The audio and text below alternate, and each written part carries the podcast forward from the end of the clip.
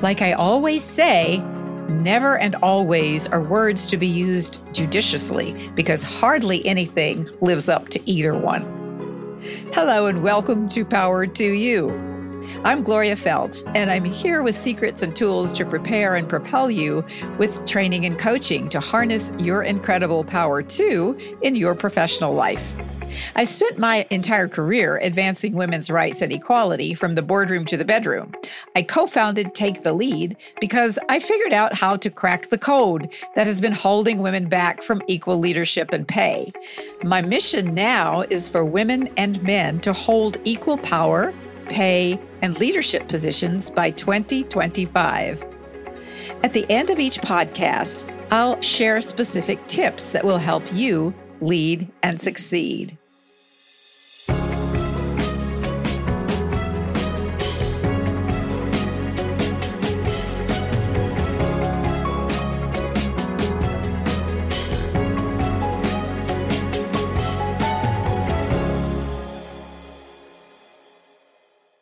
So, the question of whether men or women are better at leading through crises has been bubbling up everywhere.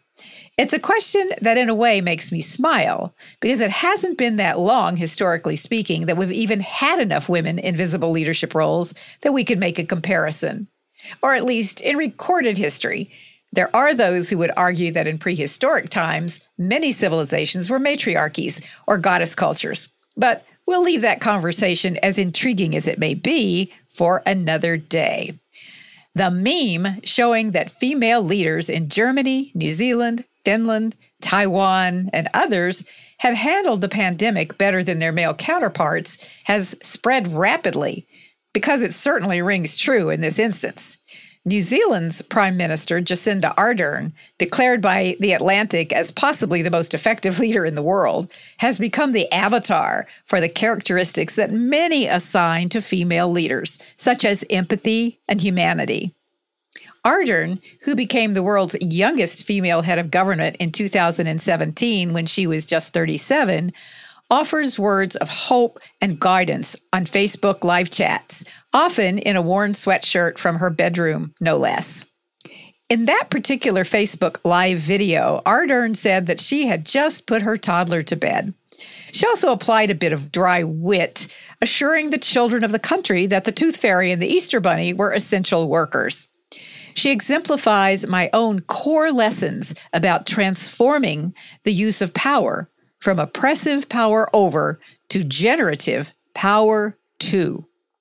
Closer to home, I am sheltering in Arizona because I was here when all hell broke loose in my other home of New York.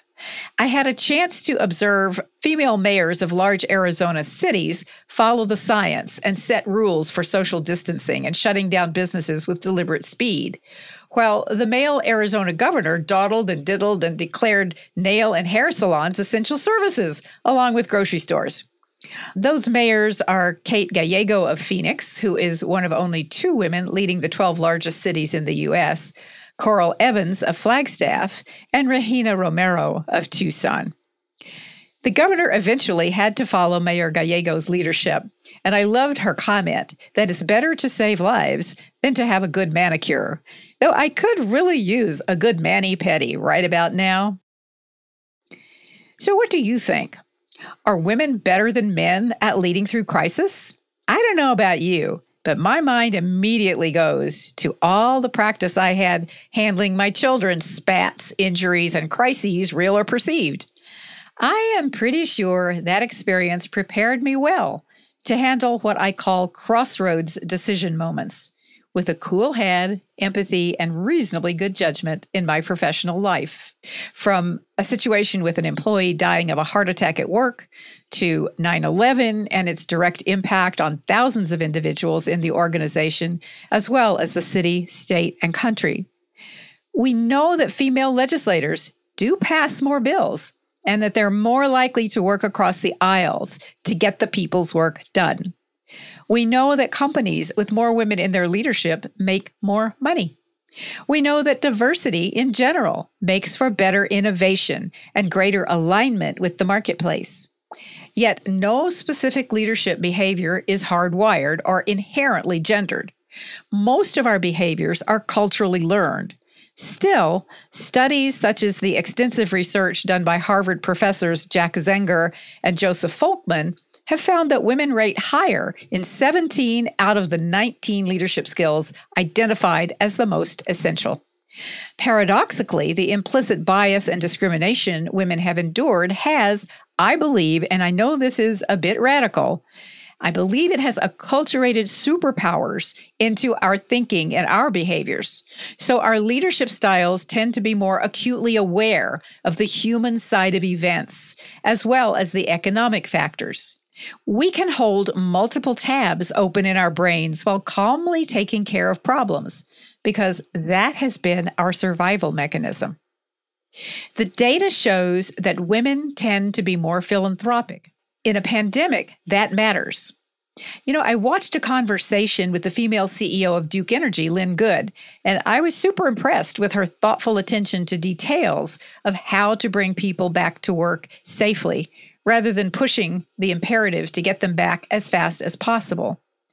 At the same time, the nation has seen New York's male governor, Andrew Cuomo, exemplify great leadership in the state that has the most COVID hospitalizations and deaths in the United States. Every day, he speaks to his constituents straightforwardly, not glossing over the seriousness and even horror of the situation, giving the facts calmly, but with empathy, showing his own vulnerability and humanity from time to time, such as when his brother became ill with COVID, and telling stories about his big Italian family, along with delivering the facts. So it must be acknowledged that there are good, mediocre, and bad leaders, regardless of gender. It really oversimplifies things to say that women are always better leaders in a crisis or any other time.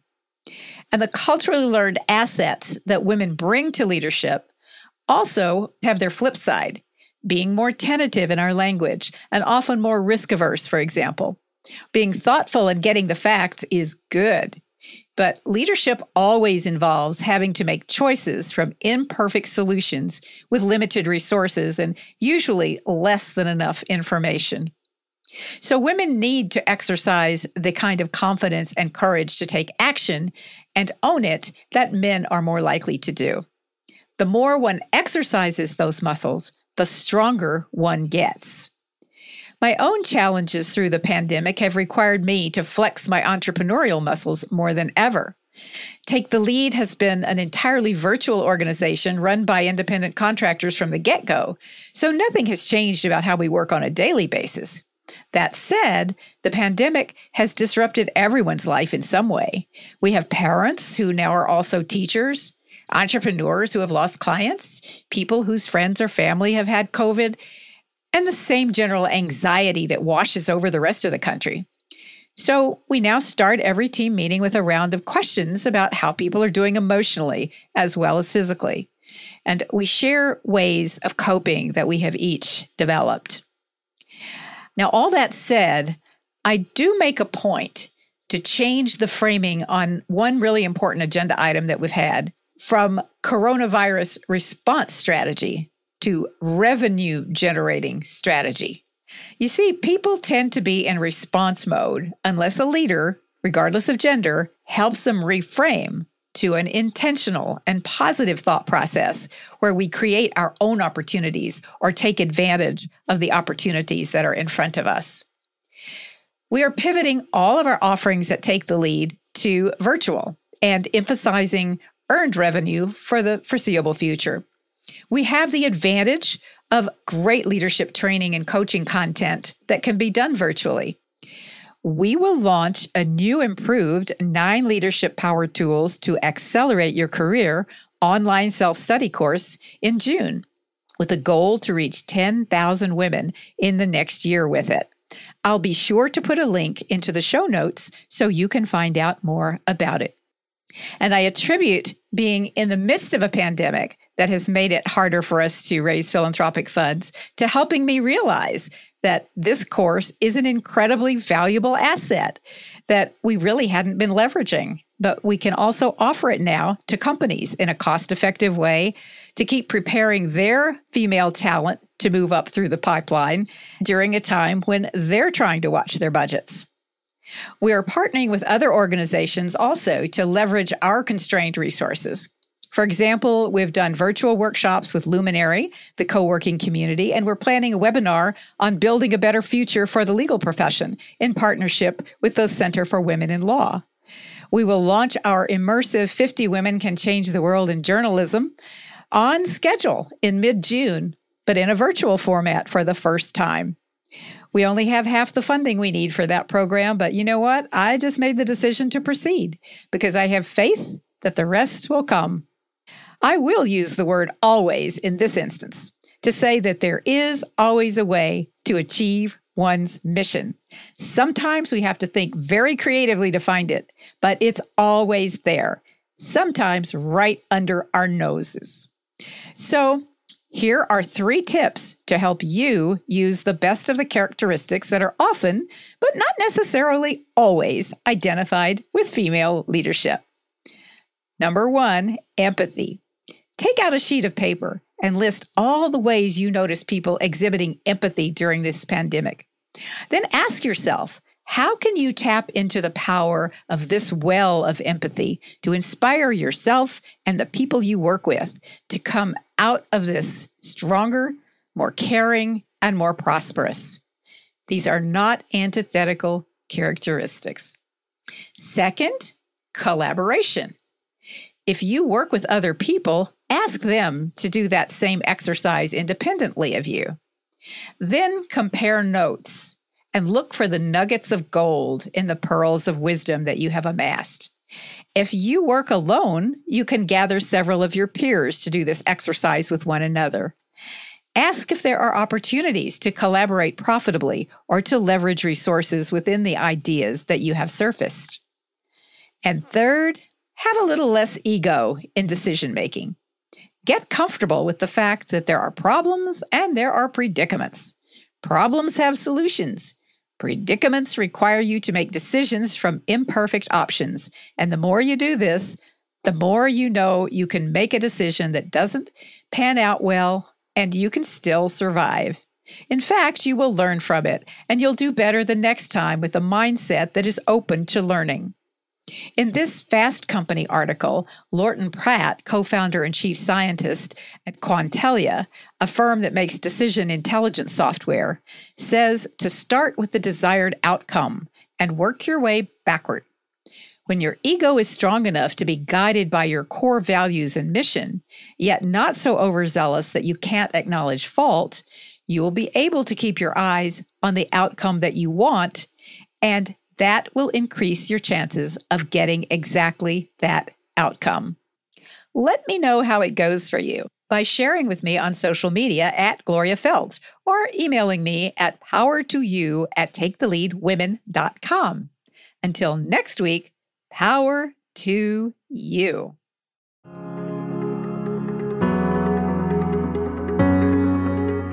Power to You is produced by Lantigua Williams & Co. Cedric Wilson is our sound designer. Emma Forbes is our assistant producer. For more about my work, please visit gloriafeldt.com and follow me on social media at Gloria Feldt. To learn more about Take the Lead and our courses and coaching services, go to taketheleadwomen.com and follow us on social media. You can also send me comments about the show and questions on leadership and power to power2you at taketheleadwomen.com. I might even use them on future episodes. Be sure to subscribe or follow Power to You on your favorite listening app. And please leave a review on Apple Podcasts, as those really help us know what you like about the show. Thank you.